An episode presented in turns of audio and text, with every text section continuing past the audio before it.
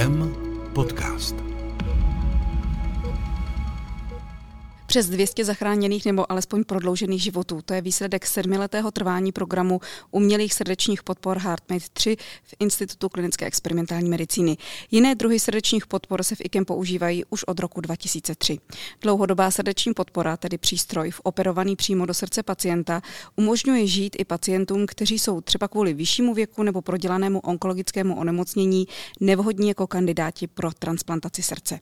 Moje jméno je Markéta Šenkýřová a dnešním hostem podcastu IKEM je profesor Ivan Netuka, přednosta kliniky kardiovaskulární chirurgie IKEM. Dobrý den. Dobrý den.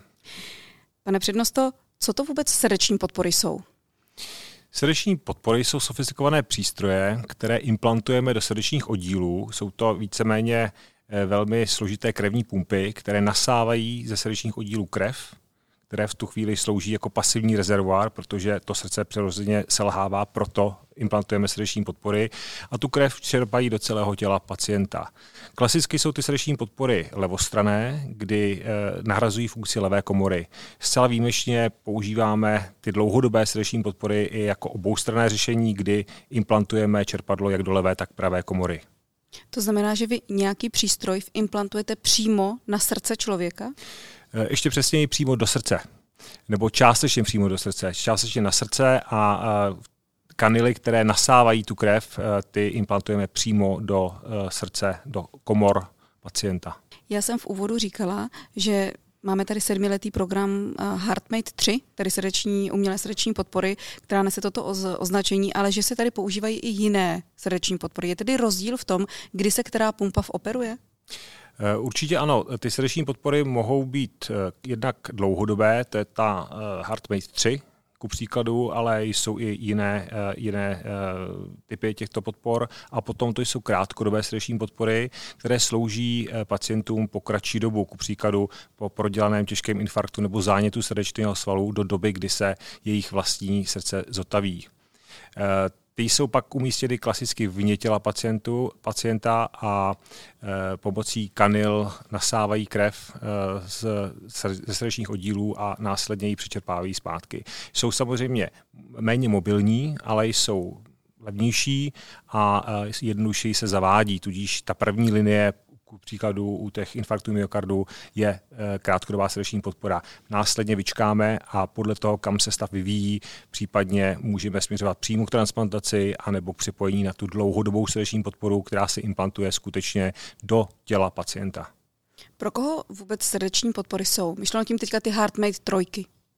Když to zúžíme ty dlouhodobé podpory HeartMate 3, tak eh, buď to, to jsou čekatelé na transplantaci srdce a protože my nikdy nevíme, kdy pro konkrétního čekatele získáme vhodný dárcovský orgán a řada těchto nemocní by se nemusela dočkat transplantace, tak je napojíme na systém srdeční podpory, ku příkladu ten HeartMate 3, eh, s kterým odchází do domácího ušetřování a na telefonu zase čekají na vhodného dárce.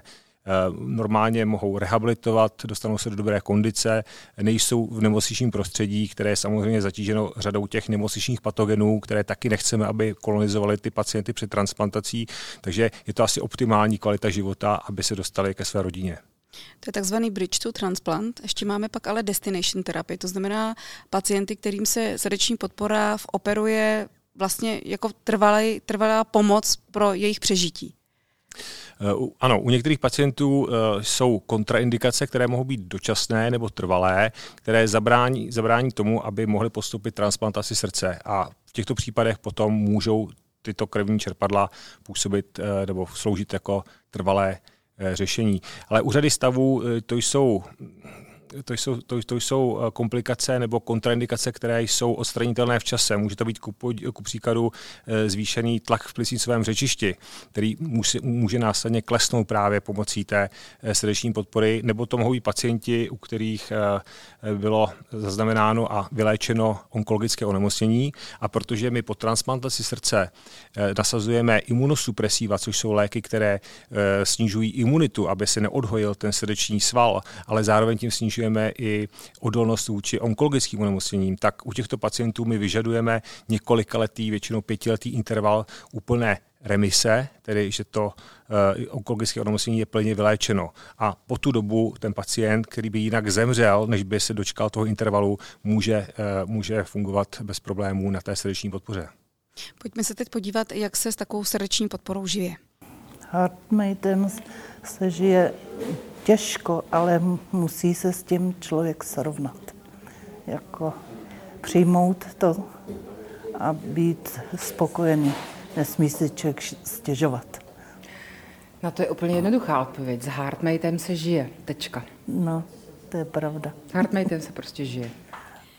Slyšeli jsme paní Danielu Malou, pacientku IKEM a její dceru Pavlínu, které nám odpovídali na otázku, jak se právě se srdeční podporou HeartMate 3 žije. Bylo to u příležitosti spuštění, eh, nebo u příležitosti pěti let od spuštění právě tohoto programu v IKEM.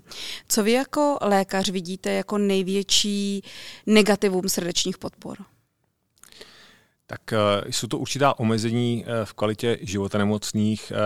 Pacienti se nemohou vykoupat což samozřejmě eh, oproti záchraně lidského života eh, se zdá být jako relativně malá hodnota, malá hodnota nebo malá oběť, nicméně, nicméně dlouhodobě to některým pacientům může vadit. Ale to asi není to zásadní. Eh, největším problémem v současnosti zůstávají infekce perkutánního kabelu, to je ten elektrický vodič, který do toho systému, který je vlastně v srdci a na srdci, jak jsme si řekli, eh, přivádí napájení elektrickým proudem. Tak to je oblast, kde to je vlastně vstupní brána pro případnou infekci a ti pacienti potom se mohou vracet a musíme eh, opakovaně léčit eh, infekci. Samozřejmě do jisté a řekl bych do velké míry to závisí na tom, jak ti pacienti jsou pečliví a jak se naučí o ten svůj kabel a o ten svůj celý přístroj pečovat. Jak se taková infekce léčí? Kabel se vyvědají nudy? Je to jedna z variant. Nejprve zkoušíme eh, méně agresivní metody eh, lokálním ošetřováním, proplachováním, eh, antiseptickými roztoky a antibiotiky, která se, podá, která se podává na celkově a pokud samozřejmě ten stav se nelepší, tak pak právě můžeme přikročit těm radikálnějším krokům, kdy provádíme různé discizeče, rozetneme oblast kůže a ten vodič vyvedeme někam jinam, kde se má šance lépe vhojit. Na co si pacienti ještě stěžují, nebo možná i naopak, eh, co si chválí po té, co dostanou HeartMate 3? Tak eh, já si myslím, že kromě toho kabele si většinou věcí asi chválí, protože se jim opět normálně dýchá, zvedne se zásadním způsobem jejich eh, fyzická výkonnost, zlepší se jim i nálada a zlepší se jim i chuť k jídlu, protože je potřeba si uvědomit, že pacienti, kteří selhávají srdečně, tak vlastně městnají i krev eh, ve splanchniku, tedy eh, v oblasti eh, nitrobřišních orgánů a ztrácí, ztrácí i chuť k jídlu a zároveň i hůře střebávají živiny. Takže u většiny pacientů potom vidíme takový ten fenomén, že přeberou bez problémů 10, 15 i 20 kg a pak už musíme zase naopak se snažit brzdit. Není to právě problém pro to srdce, které už takhle jako nefunguje úplně správně? Pro to srdce samotné uh, asi dominantně ne, protože uh, jeho funkce, která je špatná, je nahrazena funkcí toho čerpadla ale uh, může to snižovat šanci takových pacientů, čekatelů na transplantaci srdce, na to, že se dočkají vhodného orgánu, protože samozřejmě my kromě krevní skupiny musíme mít schodu i ve výškových a váhových pacient, uh, parametrech uh, pacienta, příjemce a potenciálního dárce. Tudíž pokud dramaticky nabere na váze, tak se dostane mimo, mimo ten perimetr, kde těch dárců je poměrně nejvíce, což jsou pacienti normální hmotnostní kategorie. Jak jsou na tom tito pacienti fyzicky? Eh, je to velmi individuální. Záleží, eh, jak eh, staří jsou nemocní. U těch mladých pacientů tam vidíme, že se mohou vrátit prakticky do normální fyzické kondice, včetně jízdy na kole a dalších, dalších, dalších, dalších sportů, tedy s výjimkou toho koupání. U starších nemocných samozřejmě nějaké extrémní sportovní výkony ani neočekáváme a ale e, normální běžné e, fyzické aktivity, včetně chůze do schodů a i dlouhé procházky mohou absolvovat. Nelimituje je třeba batoh, ve kterém musí nosit baterky? Tak byla to jedna z limitací.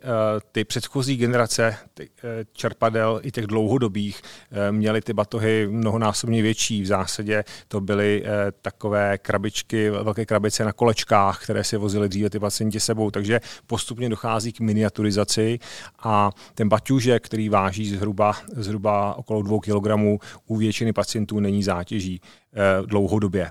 Eh, v té časné fázi, než se zrehabilitují, tak eh, to může být určitou limitací, ale neřekl bych, že v současnosti už je to dramatický problém. Navíc se prodloužila i kapacita těch baterií, takže jeden pár baterií vydrží 12 až 14 hodin, takže zajistí běžný provoz pacienta během celého dne.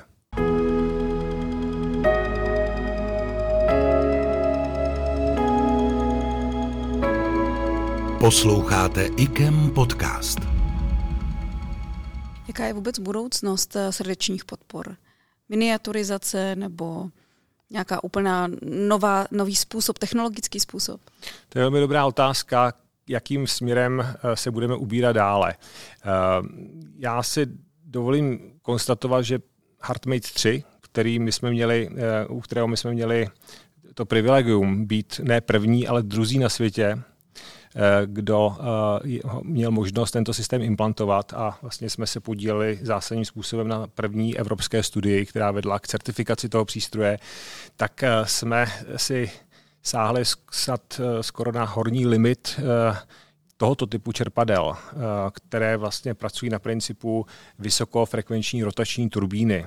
U tohoto konkrétního typu přístroje je ten rotor ta turbína zavěšena v magnetickém poli, tudíž nemá žádné tření, nemá žádná ložiska a je zatím to nejšetrnější, co máme eh, z hlediska, hlediska eh, krevních elementů a součástí, eh, součástí krve. Takže tam jsme udělali velký skok dopředu, ale nechci být pesimista, ale myslím si, že jsme se dostali na samou hranici této technologické možnosti a musíme zkoumat i nová řešení. V přípravě jsou projekty, které se vrací k plné půzatilitě. Eh, fyziologicky nám tepe srdce a máme přirozený, přirozený fyziologický puls, což eh, nepozorujeme u těchto typů srdečních podpor, které vlastně eh, kontinuálně přivádí krev do celého organismu. A samozřejmě ten puls má asi hluboké filogenetické ve vývoji, ve vývoji lidstva vůbec organismů a biologie na světě efekty.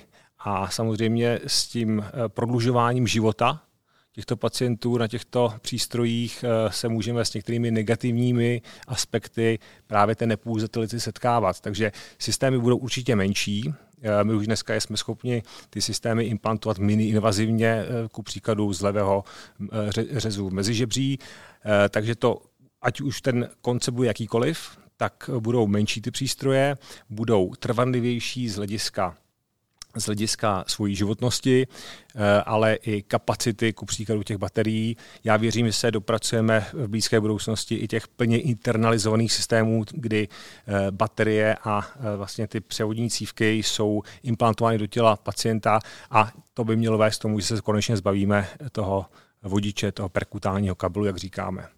Ale není vyloučeno, že eh, ten směr se poutočí někam jinam a bude odklon zase od těch rotačních čerpadel směrem k jiným systémům. My se podílíme na vývoji jednoho z takových systémů, který právě je miniaturní, ale umožňuje návrat k té plné půzatilitě, kde věříme, že by ty efekty dlouhodobé mohly být zase ještě o něco lepší. Právě to, že se kabel dostane, respektive, že, že tyto srdeční podpory nebudou závislé na tom externím kabelu, v to doufá asi spousta pacientů, protože to je asi tíží úplně nejvíce. Ale pojďme ještě k té pulzatilitě. Proč je strašně důležité, vy jste to trošku nakous, proč je strašně důležité, aby člověk vlastně měl puls? Z druhé strany máme pacienty, kteří jsou na srdeční podpoře a nemají puls a přesto žijí. Na druhou stranu, když se na to podíváme darwinisticky v rámci evoluce, tak eh, puls je eh, něco, co je vysoce vrozené pro všechny vývojové formy života a je velmi zajímavé, že čím vyšší vývojová forma života, když půjdeme od eh, ryb, žab, ptákům k savcům a k člověku, tak čím vyšší vývojová forma života, pokud si myslíme, že člověk je vyšší vývojová forma života, tak je vyšší ta diference mezi systolickým a diastolickým tlakem. Tedy v zásadě mezi tím horním a dolním tlakem, abych to řekl lidově. A to přináší určitou konkurenční výhodu z hlediska, z hlediska z hlediska toho vývoje, toho darwinismu, eh, umožňuje to i vyšší eh, výkonnost eh, těch organismů, které mají vyšší půzatilitu. Takže si myslíme, že to má hluboký, hluboký význam, ať se na to podíváme spirituálně nebo čistě materialisticky. Když se tedy podíváme pohledem toho vývoje, není tedy vývoj od srdečních pump k nějaké jiné technologii, která by spravila to nemocné srdce? A teď, ať už se bavíme o kmenových buňkách nebo o nějaké nové formě intervencí. Tak ehm, to je otázka vizionářská, je to. Eh, není zřejmé, jestli ta budoucnost je mechanická nebo biologická. Eh, zatím v tuto chvíli vyhrávají spíš ty formy mechanické, ale nemůžu vůbec vyloučit a samozřejmě bych uvítal taková řešení, kdybychom se v té biologické oblasti řešení, ať už to jsou kmenové buňky, genová terapie, eh, posunuli někam mnohem dál. Tou třetí možností je potom prolomení imunitní bariéry, kdy eh, bychom byli schopni takzvaných xenotransplantací, kdybychom si mohli vypěstovat vhodné srdce, které zvířete. Nejčastěji pravděpodobně asi by to bylo prasečí srdce nebo případně telecí, eh, které by ztratilo tu eh, imunitní bariéru a mohlo by potom být eh, transplantováno Eh, člověku, což by samozřejmě zvýšilo tu nabídku eh, pro transplantace mnohonásobně. Eh, to jsou projekty, na kterých se intenzivně pracuje. Na každém větším kongresu je sekce o xenotransplantacích, je tam jistě patrný pokrok, nicméně ten horizont je ještě vzdálený, musíme se chvíli počkat. To znamená, že blížší horizont i pro naše pacienty je spíše nová, nová metoda nebo nový typ srdečních pump.